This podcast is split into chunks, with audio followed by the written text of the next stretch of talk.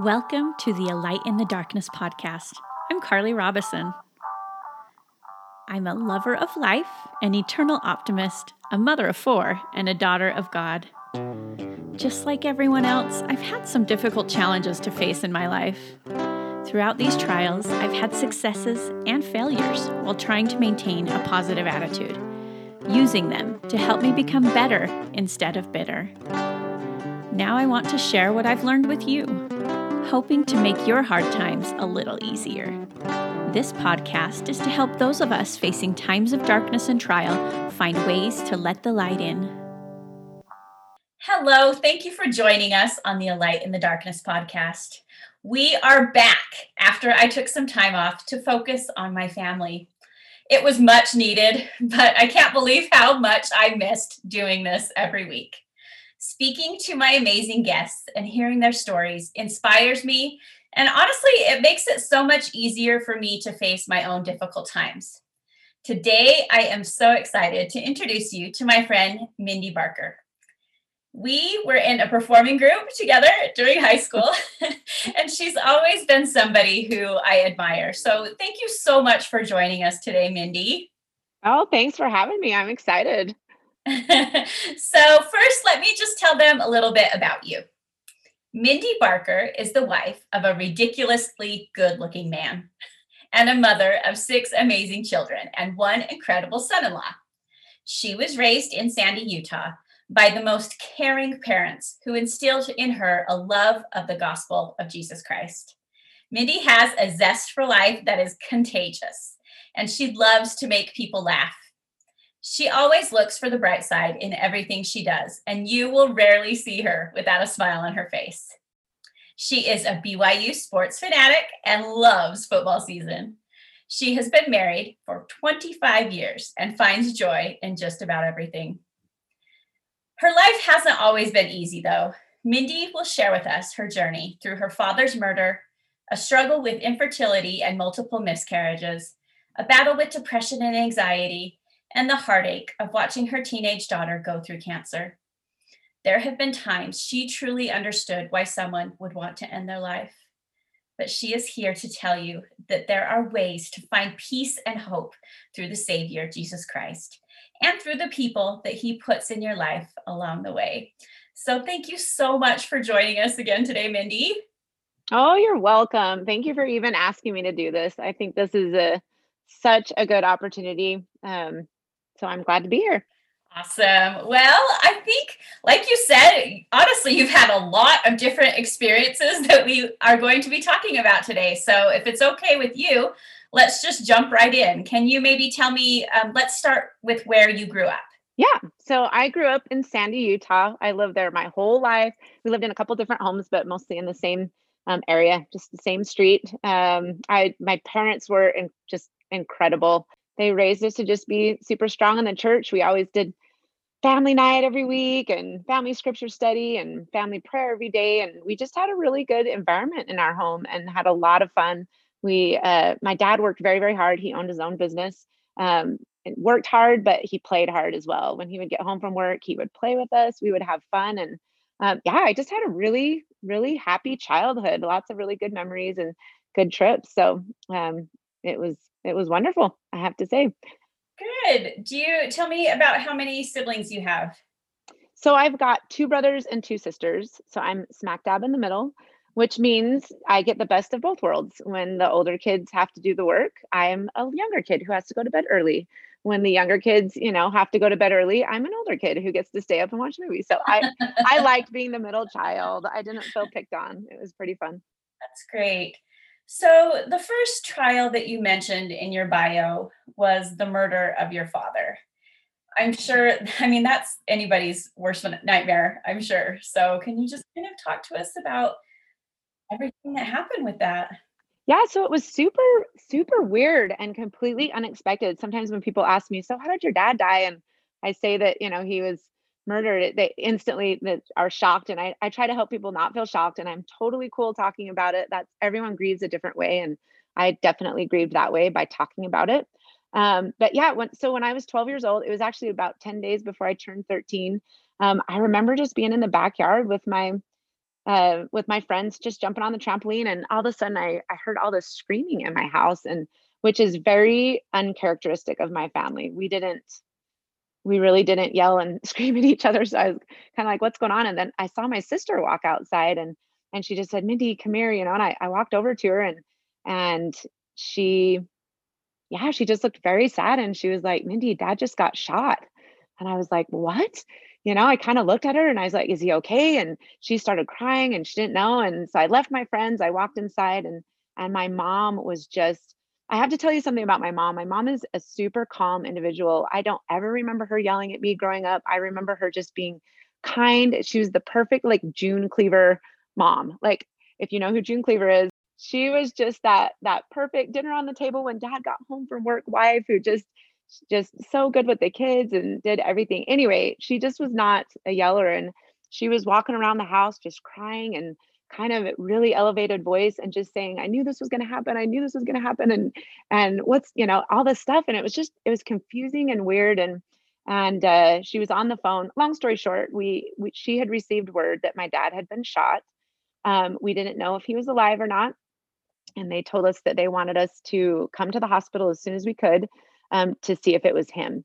So we called our bishop's wife. We jumped in the car. She drove us to the hospital. Um, my mom took the three oldest kids, but decided to leave the youngest two at home. Um, she later really regretted that. She wished she would have brought everyone, but she had no idea what what was going to happen and so she wanted to protect them so we got in the car and we drove to the hospital and i remember as a 12 year old just sitting in the car thinking you know, everything's fine. Everything's fine. I know we're okay. Like I didn't feel super worried about it, but um but in my mind I I think I kind of knew that he was gone. I I remember having that impression, but I was kind of the denial child. So we got to the hospital and you know I don't know how to describe it other than the fact that when you walk into a hospital and it's dead silence and you can see that everyone's staring at you, you know something's not right. and so they kind of walked us into this little room and they asked who we were. We walked into a little room and my mom told me that the minute they walked us into that room, she knew that he had passed away. And while we were in there, um, the the doctor asked, you know, just some identifying questions about him. Um, asked what kind of contacts he wore. Asked they just they weren't sure if it was him.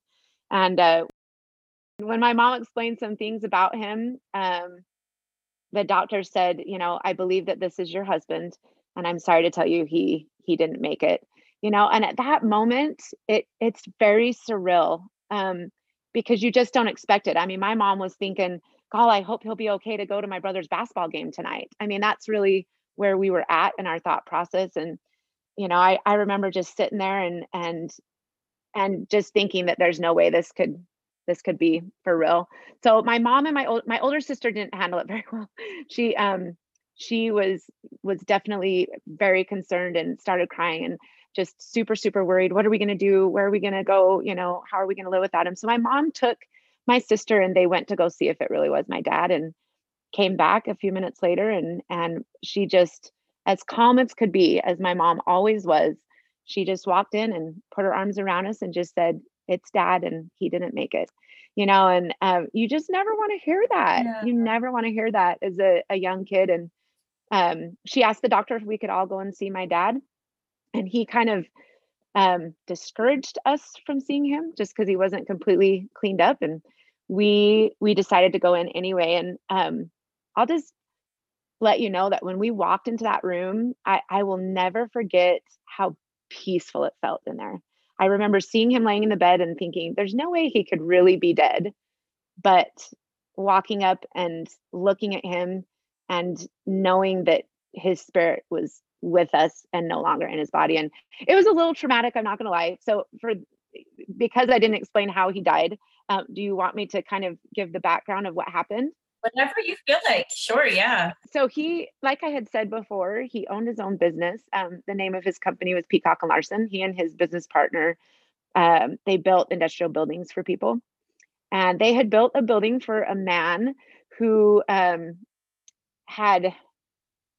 He was kind of eccentric. He was a millionaire, kind of had a lot of money. He wanted them to build just this uh, this big like nightclub or something. Um, he ended up losing his building to bankruptcy and was very bitter about it. So a lot of times he had threatened my dad's business partner and you know told him you can't take my building away from me. I'm going to take a sawed off shotgun and take you out, you know, things like that and and uh, I think that's why my mom had had felt worried about him, but it was never directed to my dad. So on this particular instance, at least in my memory, my dad was um, they were going to be leasing the building to someone else. They didn't want the building, um, and they needed to pay all of their contractors and everything. So um, the night that they were going to lease the building to someone else, his partner was going to go. Uh, instead, my dad said, "Well, I'm it's on my way home. I'll I'll take care of it for you." And so my dad went instead of his partner. And while he was there, uh, meeting with this couple, the the man walked in and he kind of looked at them and and peeked around the corner and then walked back out. And the couple asked him they were like well what is that all about? And he just said well that's the guy that we built the building for. And they were a little confused didn't know why. And and then about 15 minutes later the guy came back and he just walked up to my dad in front of everyone. There was the couple and then a bunch of construction workers that were there. And he just walked up and said you can't take my building away from me pulled out two shotgun or two guns and just started shooting him Wow. And uh, my dad had fallen down, and and the couple chased this man out, and and were able to to uh, apprehend him. But in the meantime, he shot the guy in the hand. I mean, it was just kind of one of those events you don't ever expect. And so back to the room where we saw my dad, it was a little traumatic because he wasn't completely cleaned up by then. Like we could see where the bullet holes had gone in, and yeah. it just didn't look like him. But I don't regret seeing him that way. I just don't. And I think it's because I knew he was no longer like his spirit was no longer there. I knew that he was in the room comforting us instead of in his body. So it was, yeah, it was just very, very surreal, very awful. Not gonna lie. and honestly, at 12, I feel like that's a pretty mature way to to handle it and to have that such a powerful spiritual experience at such a young age. I'm sure that that was, even though it was so difficult to just be able to kind of see that for your own eyes and kind of feel that was probably a real testimony builder for you. You know, it it really was, and I'm I'm glad in a way that you brought up testimony builder, only because um, a couple nights before he passed away. So, like I had said, we we always we had family night every every Monday night, and the Monday night, so he died on a Wednesday, and the Monday night before he died, um, he got out the whiteboard and was like, All right, guys, we're going to talk about the plan of salvation. And we were all like, Oh, dad, we already know this. We've done this before. We've, we've talked about this lots. And he was like, Oh, I know.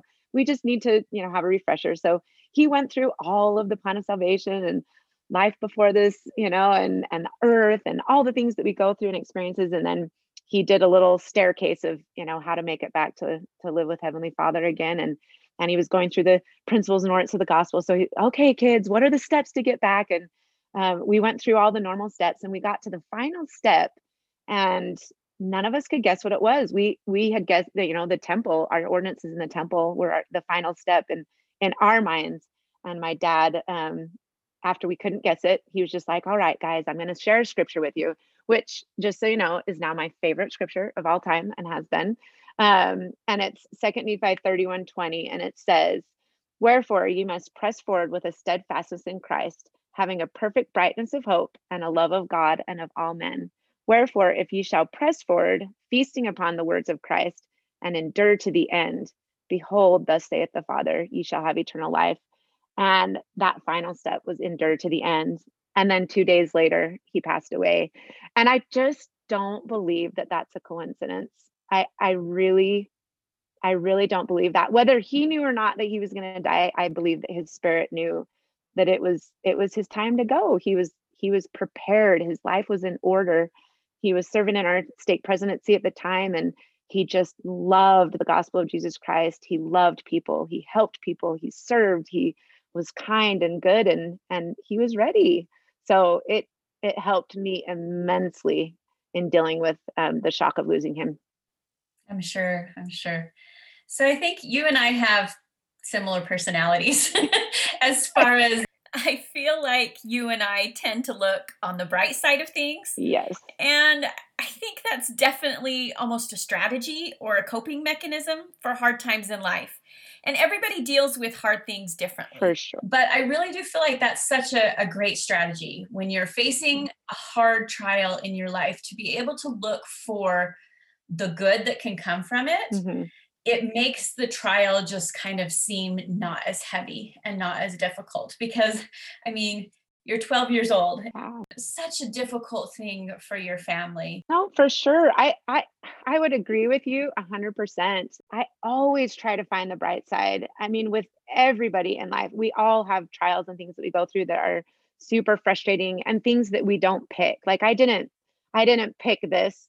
You didn't pick your trials. I you know it's one of those things where i'm like i try so hard to find I, I, I hate to say it the silver lining but in a way i really do try to find the silver lining what is it that's good that we can find in this and it can be hard to find that sometimes but but it's it makes it so much easier so it, it was weird having it be all in the news. Everybody knew about it, you know. And when you go back to school after something like that and you're in middle school, nobody knows what to say to you. They kind of look at you like you don't exist. I remember walking down the hall of the school and I took the first day off and my friends all came over and we talked, but but I needed to be with people. I needed to be surrounded by people and I wanted to go back and try to live just normally. And so when I went back to school and nobody would talk to me, I I remember one kid, he was a new kid in the school, and one kid um, tapped me on the shoulder in my class and he just said, Are you doing okay?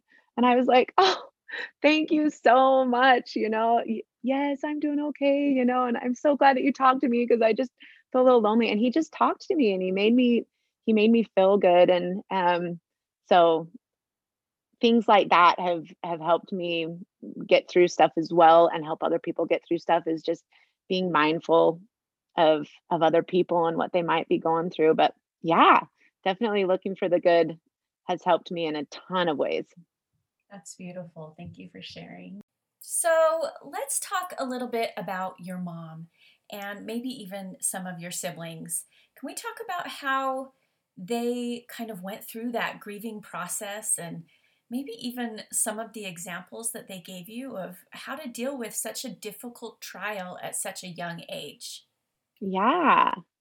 Um, so my mom, first and foremost, I I cannot say enough good about my mom. Like she just from day one was a perfect example of forgiveness. Um, I I know that there might be some who are listening to this who would think, "What? You forgave him? He took your dad's life?" I can't explain it other than the fact that she taught us how important it was to forgive and that when you forgive, it helps you be free. And so, from the very earliest moments, um, we chose as a family to forgive this man.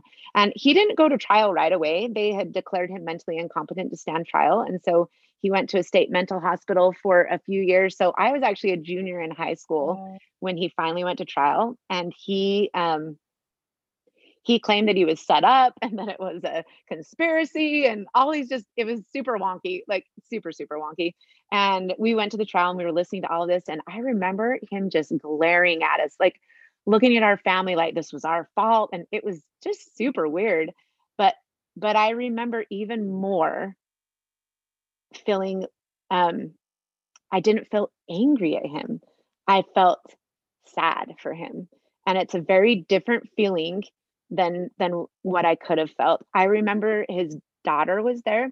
So what you might not know is he was a member of the church and his family was as well and his daughter um she was married and in the temple and had children and she understood um the consequences of what her father had done in, eternally and grieved greatly and i remember her going up to my mom and just crying and telling her how sorry she was for what her dad had done and and how if she would have realized they would have taken the guns away and just all this regret that she had yeah. and i watched my mom this just stalwart amazing kind woman just embrace her and put her in her arms and tell her it was okay and that she loved her and that it wasn't her fault and that everything would be okay. And I learned from that example of my mom, and I genuinely felt that same way.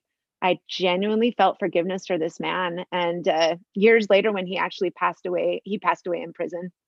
Um, we, my, at different times, that this wasn't, we didn't even know each other had the same thing, but I remember um, having just a distinct impression that my dad was one of the first people to greet him on the other side um, yeah. to just tell him, I love you and it's okay. And my brother and my other sister felt the same way. They had the same impressions. And uh, my mom and my brother ended up going to his funeral and talking to some of his family. And it ended up being just a very good reconciling event and um, brought a lot of peace. So my mom, definitely the example. she just she taught it, but not only did she teach it, she lived it. I never heard her speak ill of him. I never heard her yes, she had normal thoughts of, "Oh, I wish dad was here." You know, "Oh, I wish, you know, that this hadn't happened." But I never heard her speak bad of the man who did it. She was she just was so good, so good. And so it was a good way um, for me to learn how I should treat other people especially when I'm wronged in a way that I can't control. That's beautiful. That's that's powerful. And um, like I said, you know, before we started recording, I remember. So you and I knew each other then um, when he was going mm-hmm. to trial, and I hadn't. I mean, we were teenagers, and so I didn't know that it had been, you know, since yeah. you were twelve um, when it happened. But I actually remember meeting your mom and seeing your mom because your mom was very involved uh-huh. in our little performing group and would come to all of the different things. and I just remember looking at her and honestly just being inspired by her and feeling like she was such a strong, like you were saying, like just this Christ-like example of of love. Mm-hmm. And you know, as a teenager, wow. you don't necessarily know what that means either, but as I've grown up and you and I have reconnected on on social media, I really do feel like she's I don't even know her, but I do feel like, you know, when I I think of forgiveness, she's one of the first people that I think of in your family because just watching you guys go through this um I don't know, it's just such like you said this this is such a difficult difficult thing and you guys had a choice. You guys could decide, you know, look at this murder and and allow it to let your hearts be bitter and angry that your dad wasn't with you and angry at the person mm-hmm. who made that happen um, but i think that your lives probably would have been a lot different if you would have had held on to that that bitterness yeah um, but because you guys had that example and i'm sure all of you had to get to that place kind of on your own um, but once you let that go, you were able to kind of just realize, you know what? You would never be grateful for yeah. your dad passing away. That's not ever something that anybody could say. But just the blessings that have come into your life through the trial are are powerful and special and kind of like a gift. yeah. right. Oh, I can I just couldn't agree more. I there's so many blessings that have come from it. I would I would love I, I did not love that he wasn't there for all the things that I did, you know, growing up. I don't love that my husband hasn't met him in this life and that my children haven't met him in this life because he's so funny and I think they would love him. I just always think, oh, you guys, you would love grandpa. He's so hilarious, you know, and they don't know him. But I do love how I grew because of it. I, I'm telling you, I could have been a different person, even though I was raised well. Um, because of what had happened to him, I my belief is that I will get to see him again. And, but I also know that that's based off how I live my life and the things that I do. So as a teenager, I didn't want to do anything wrong because I just thought, well, I know dad made it. So, you know, I've got to be so good. I mean, I was that kid that just carried my scriptures everywhere with me. I just was I loved the gospel. I just I wanted to know everything about it so that I could prepare myself to be with him again. I don't think I would have been like that. Had maybe I would have. I I don't know, but but I don't know that I would have been as strong if it had not been for going through that and it has totally spilled over into my adult life and it's funny cuz when I turned 37 and my husband was 40, we were the exact age difference of my parents when my dad died. So my dad was 40 years old. Um, and my mom was 37 and a widow with five kids, and the youngest was four. Oh. And when I hit that age, I remember just thinking, how in the world did she do this? Like, how in the world did she raise us so beautifully? Because it's hard. And like you said, she came to everything. she had five kids and was doing it by herself. And she just was filled with so much love and gratitude to Heavenly Father for what she had.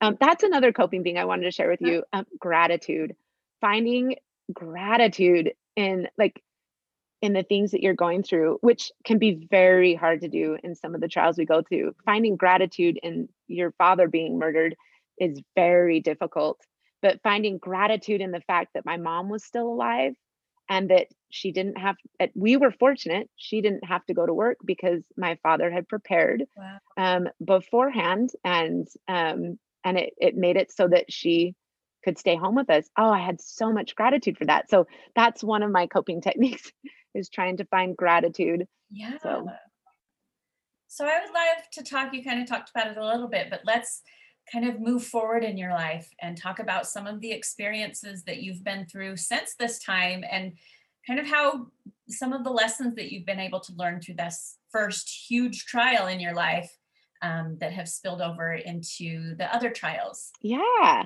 So it's funny i i was fortunate and um was I met my husband five days after I graduated from high school. I swore I would never be the girl that got married her first semester at BYU, but I'm totally that girl. but um, we decided we wanted to have kids right away. We were super excited about it. And we could not get pregnant for years.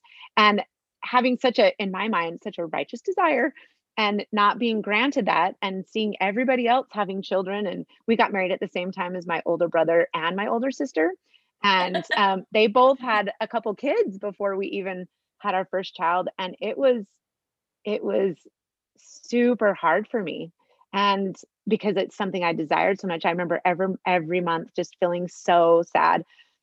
But here's what what i learned. I learned patience and i learned trust. I learned that not everything is in my time and that a lot of the things are in the lord's time which is hard to accept. And now I look back at it and I'm like, oh my goodness, if we had had children when we wanted to, I, I would have already been a grandma for years and my daughter would have been married and my son. I mean, there would be things that would be different that that I I firmly feel that the Lord knew I might not have been ready for. So mm. I, I learned a lot in that. Um, and then when we started having kids, we kept miscarrying. And so for for those who have had miscarriages everyone experiences it a little bit different. Some of them are harder than others. Um, one of ours was far enough along that we already had seen the heartbeat. We already knew that this baby was real. We already had you know thoughts of names and things like that. And um and so other ones maybe we hadn't yet so it might not have been as real but it's difficult super super difficult. And so um but once again i learned to trust in the Lord because I knew that with my dad's passing and some of the other things that I'd gone through, I knew that things had always worked out and I knew that I would be okay. I was still sad, um, but I, but instead of dwelling on the fact that I was sad, I tried to focus on the fact that, man, I'm so grateful for the kids that I have been blessed with, or I'm so grateful, um, you know, that today I was able to to smile and find something good in the day like just different things like that um, i would try to focus on instead of focusing on the hard thing that i was going through um, yeah. and it, it helped. It didn't always make it go away but it it helped. I think you bring up a really good point um, like i said i feel like your and my personalities are similar and i think sometimes people look at us with our positive attitudes and feel like maybe it's fake or you know nobody can be happy all the time. Yeah. And guess what? They're i mean they're it's not fake but they're yeah. right that nobody can be happy all the time. Even the person who can walk around constantly with a smile on their face you don't know what they're going through. And like you said, you still were sad. You know, thinking happy thoughts and being gr- grateful for things and looking for the positive, none of that takes that sadness away Yep. because there is opposition in all things and that all still has to happen. You still have to, of course, you're feeling sad as you miscarry and things like that. But it's such a powerful testament that you can still have all of these difficult Mhm. times, but still feel a joy for life. And just like you said, so grateful that you're still here and able to live it. Yeah. Um, I think that kind of brings us into the next part. You talked about going through depression and anxiety. Oh, And as somebody who, you know, says they always have a smile on your face, I'm sure that that was very difficult for you to face. I I can honestly say, Carly, that going through depression was the hardest trial of my entire life. And I've said that to people before, and they're like, How can that be harder than your dad passing away? And this is what I tell them because when he passed away, I had the ability to cope with it. When I was going through depression, I no longer had that ability, and I didn't know what was happening. So my depression came super unexpected, um, came out of nowhere, and I didn't know what it was. I finally had my first child, and I was so excited to finally have a baby. And then I just all of a sudden became very, very sad. And not just very, very sad, like normal sadness. Like I was literally crying all day long. I started having panic attacks. My heart felt like it was going to burst out of my stomach. I couldn't sit still. Um, I would just pace the house. I would look around and I would just cry all day long. And nobody knew why. Nobody in my family had been through depression. Um, none of my sisters, not my mom, um, my cute mother in law hadn't. Everyone was so kind and loving and wanted to help me, but nobody knew how. And I didn't know how because I didn't know what was happening. Um, I remember just pleading with the Lord. Like we're always taught to, you know, get on our knees and ask Heavenly Father for help, at which I've become really good at. But this was one of those times that I didn't, I didn't get the instant help. I wasn't able to find the happy thing. I'm used to being able to just, okay, where's the positive in this? Where's the happy thing? And I no longer could find that. And it just, it scared me to death. I, I, I remember times feeling like I was in the darkest tunnel and I remember one time thinking, I can no longer see the light at the end of the tunnel. And I don't know how I'm going to get out of this. And I truly didn't know, other than the fact that I had faith that I was going to be okay. Um, it it took time.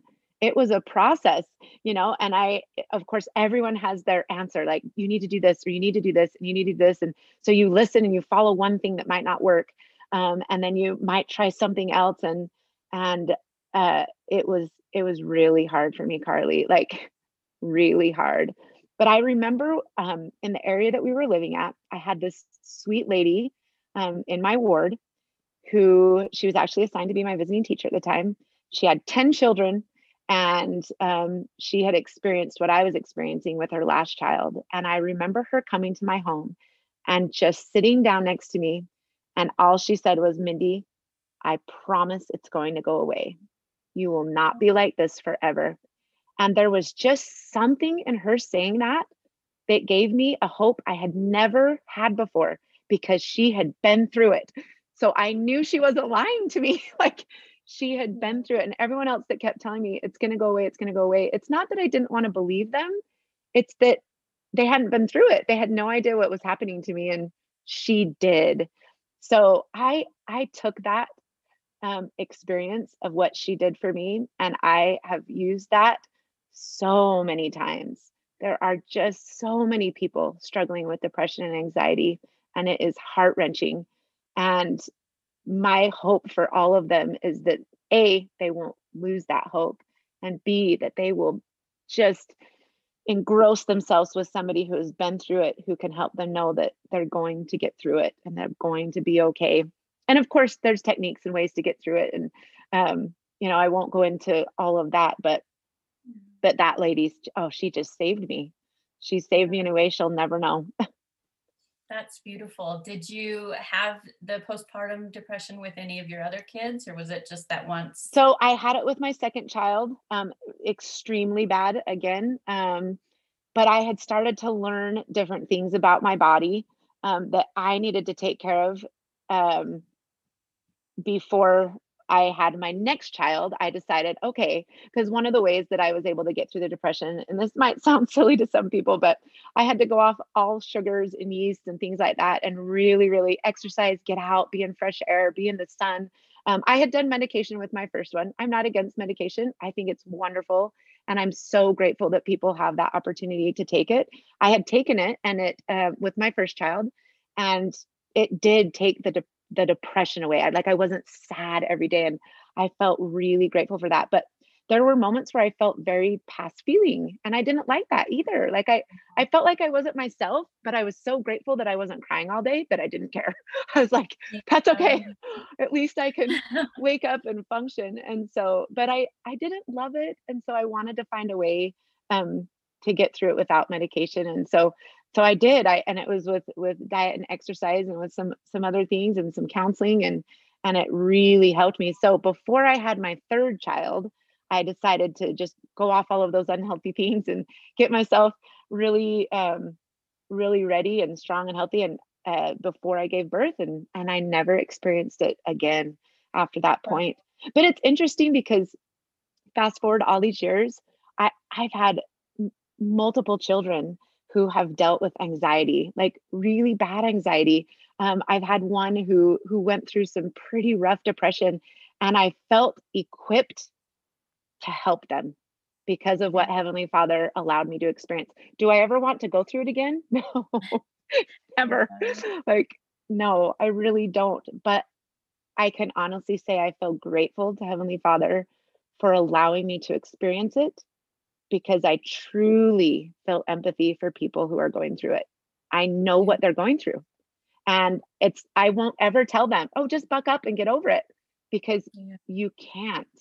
And people who have not been through it don't understand that. It's hard. Well, speaking of somebody who's had a loved one that, you know, with my sister, she just had I mean, such severe depression yes. and anxiety. And and I that's how I felt. I felt so helpless because you know i knew that it was real and i knew that it was so difficult for her but i i had no clue mm-hmm. how to help her and it's such a helpless feeling to yeah. to see loved ones go through things like that and just be like oh i'm doing my best you know oh, I, yeah. I, i'm here for you and i love you but but at the same time you know i don't know but that's kind of where then i have that opportunity to say do you know what though somebody does. Somebody does know exactly how you feel and even though it's not me you know yes. that person jesus christ can be that help for you that can kind of fill in in those areas of when you're feeling hopeless just knowing that he's been through it too you know? And i think sometimes people forget that he truly knows yeah. because it's easy for us to not associate anything negative with him because he's so wonderful and was perfect. But the atonement of Jesus Christ is when he experienced all the pains that we we have gone through and and he truly does know and understand. And and uh man there's so much peace and comfort in that. There's just so much peace. So it's just it's a it's a tough thing that I, I multiple times I've wished I could take that away from people and I remember family asking me are you okay? Like are you feeling you're basically asking the questions are you feeling like you want to take your life? And and I remember one time um telling my husband I just said I I don't necessarily feel that but for the first time in my entire life I understand why somebody would. And I don't say that lightly. I understood it because, oh, I just wanted it to go away so bad. So I get why somebody um, would want to relieve themselves of that. So I have a lot of empathy for those um, who have experienced that and and ended their life, and for their families who have experienced that, not knowing what they could have done yeah. to change it. Yeah. Thank you so much for sharing that. So I did want to kind of get into the last um, trial that you talked about in your bio recently. Um, how long has it been that your daughter was diagnosed with cancer? So it's been um, a little over, oh, about a year and a half almost. Wow. No, April will be two years this April. Wow. So yeah. So, and this is where does she fall kind of in in your kids? So she is the third of our six children, and she's just my bright, bubbly, super involved, very um everybody knew her at school, lots of friends, and just kind of had like the life, you know, the perfect little high school life. And um, when she was a sophomore, she just she was on the basketball team, and um, she just started getting sick, and we didn't know what was what was wrong. We just thought she had a cold, just the normal things. And um, she came in, and she's like, "Mom, my my tonsils a little swollen. We got to go into the doctor and get me some, you know, get this checked." So I was like, "Oh, I'm sure it's fine." And but we took her in to get it checked and he just said yeah it looks a little inflamed we'll we'll give you some medicine they thought she had tonsillitis and um, within a few weeks it had doubled in size and had little things growing out of it and she was like mom something is not natural and i looked in her mouth and i was like oh wow yeah that's we should probably get that checked and she was like i have cancer and i was like you do not have cancer and i want you guys just to know in that one sentence I have basically solidified for the rest of my life that I know nothing with my children because we took her in to get her tonsil checked. And uh, this was a Tuesday. Um, the doctor looked at it. He said, Yeah, we should get that taken out. Um, you could sense some concern in his face. And we, her, she had her tonsils taken out on Thursday. On Sunday, we found out that she had cancer. And by the next Wednesday, we were at Primary Children's in full blown chemo. Mm. So it was completely life changing within a week and unexpected and completely heart wrenching for this cute girl. So, what type of cancer was it? So, she had non Hodgkin's um, B cell lymphoma. And it's basically where the lymphoma is her her tonsil was the lymphoma it was a big mast cell and so they had to get that out but in case any of the lymphoma um, attached itself to her body, then it could spread throughout her body very quick. And so they had to do um, a very intense chemo very fast. So lymphoma has a really good um, success rate, but it's also a really intense treatment. And so I remember when we found out that she had it. So I've got four girls, and all of my girls have long, beautiful hair. But Brianna is my daughter who her hair was her life. like her hair is long and gorgeous and she babies it. She doesn't put any product on it or heat and it's just shiny and silky and thick and um, when when she was told she had to go through chemo, I remember her asking the doctor, "Am I going to lose my hair?" And he said, "Yes, you'll lose your hair." And oh, she just wept, and I wept, and we all wept because we knew we knew what she was headed into. And I know that that seems insignificant because obviously we wanted her to be healthy. Yeah. But it that was really hard for her. Especially for a teenager. I think, you know, yeah. anybody I I think anybody losing their hair, it's just quite yeah thing. Well, she was 15 and almost 16 years old, and so you know you ex- you expect your 16th birthday to be this really exciting. I finally get a date. I finally get a drive, and and uh and to her it was a wow i just rang the bell you know right her she finished her chemo treatments a few days before her birthday. So she rang the bell and she spent her 16th birthday in a very different way. Mm-hmm. but her perspective on life completely changed and her closeness with the lord and with the savior completely changed. She was always close to him. She always loved the gospel. But when your life's on the line and you're turning to him for everything you you kind of grow up a little bit quicker. And um, she just turned into this beautiful beautiful young woman who knew what was most important in life um, but man it was hard it was hard to come back and be bald and feel like you're not pretty and not know where you fit in anymore and uh, it was rough super rough so she rang the bell, so that means that she's in remission yeah. now, right? Yeah, awesome. she is. So we go back and we get checked um, every six months and then a year. And um, she, we had a little scare this Christmas. They thought they had found something, but thank heavens, um, a PET scan ruled it out, and she is still cancer free. So we're very, very grateful. I bet that's so hard. I bet that's so yeah. hard. Oh, scary. There were, yeah there were some times during her treatment that oh just watching her like the night that we so we decided instead of her just losing her hair she wanted to have a, a some of her really close friends get together and um and and take turns cutting her hair off and then her friends each cut off a little bit of their hair um, some of them a lot of their hair actually um, to kind of support her and it was super super touching but that first cut because uh, we braided all of her hair in little braids and then each of us cut off one of the braids that first cut was just heart wrenching and then that you know there were times in the chemo process where th- there was one point where she had lost 17 pounds and she was already yeah, super teeny so 17 pounds was like she just looked she just couldn't even hardly walk. We had to get a wheelchair for her and she was so sick and they finally had to put a feeding tube in her because she couldn't eat and everything tasted gross but she was losing so much weight they needed to nourish her and you just at that moment you feel like how can there be any good in this? But here's what's interesting we found some good in it. I remember her saying mom i love that we got to spend those days in the hospital together just you and me she was like we never would have gotten to do that if it hadn't been for this, you know, we just sat and watched the Food Network and like HGTV. They became our friends in those hospital rooms all day long, you know, and but stuff like that. And she, she's been able to find the good. And there were definitely times I had to remind both of us that there was good in this because it was not what we wanted. It's not what we picked. We didn't like being separated from the rest of the family, you know, and, and, uh, but it, but it worked out and we're happy and life is good and it's still unsure at times but it's good you know? We're i feel very very blessed. So i feel compelled to ask you something.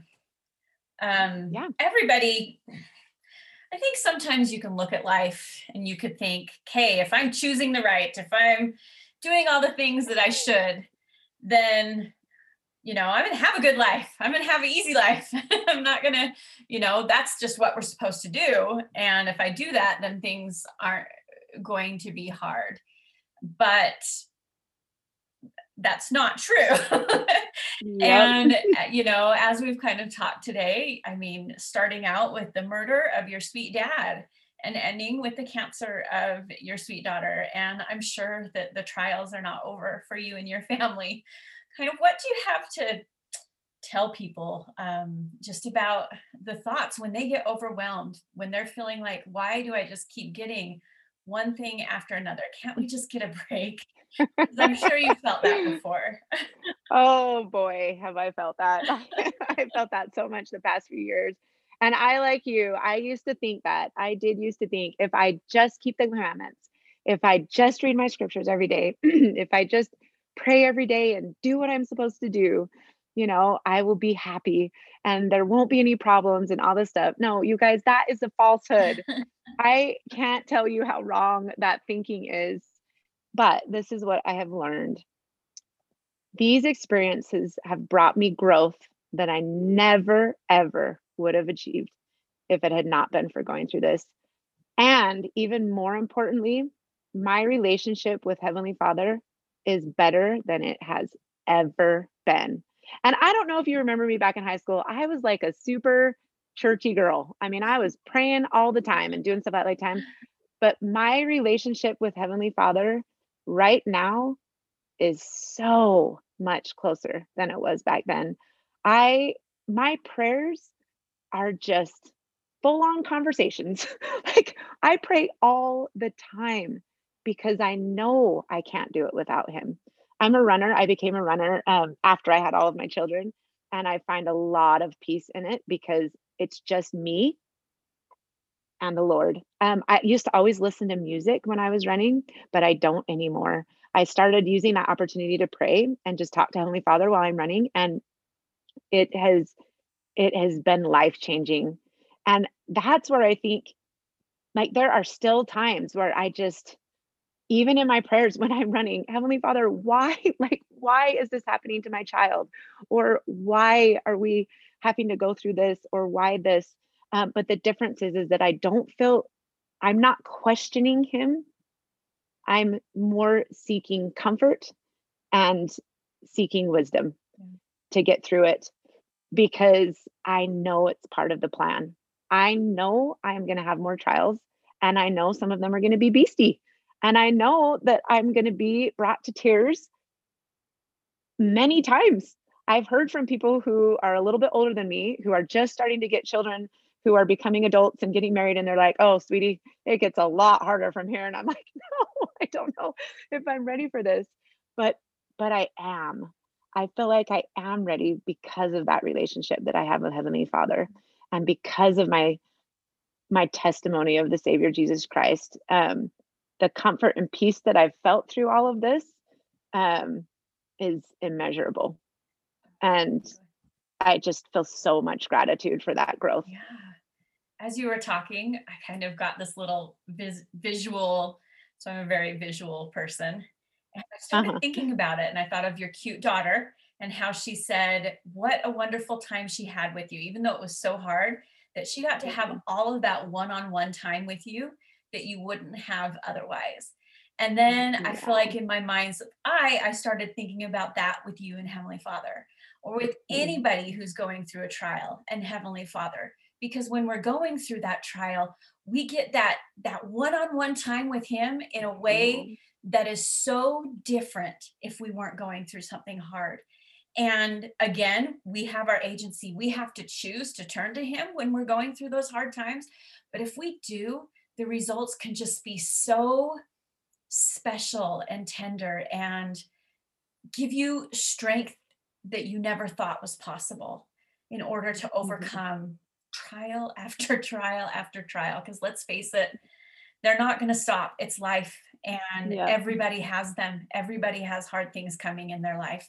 It might not be the murder of their father, but or cancer, it, but it can be an allergy to peanuts as an adult, or yes. who knows what's what's going to come your way, and you just you just don't. But what if a, a beautiful thought to think that you can you can just kind of know that you're going to be there and have that special time with Heavenly Father and learn things that you never knew were possible and to have that closeness with him. So thank you so much for sharing your story. And your oh, spirit. you're welcome. I, I sure love just all of the thoughts that you have shared with us. I know that, like I said at the beginning, I have missed this and I have needed this in my life.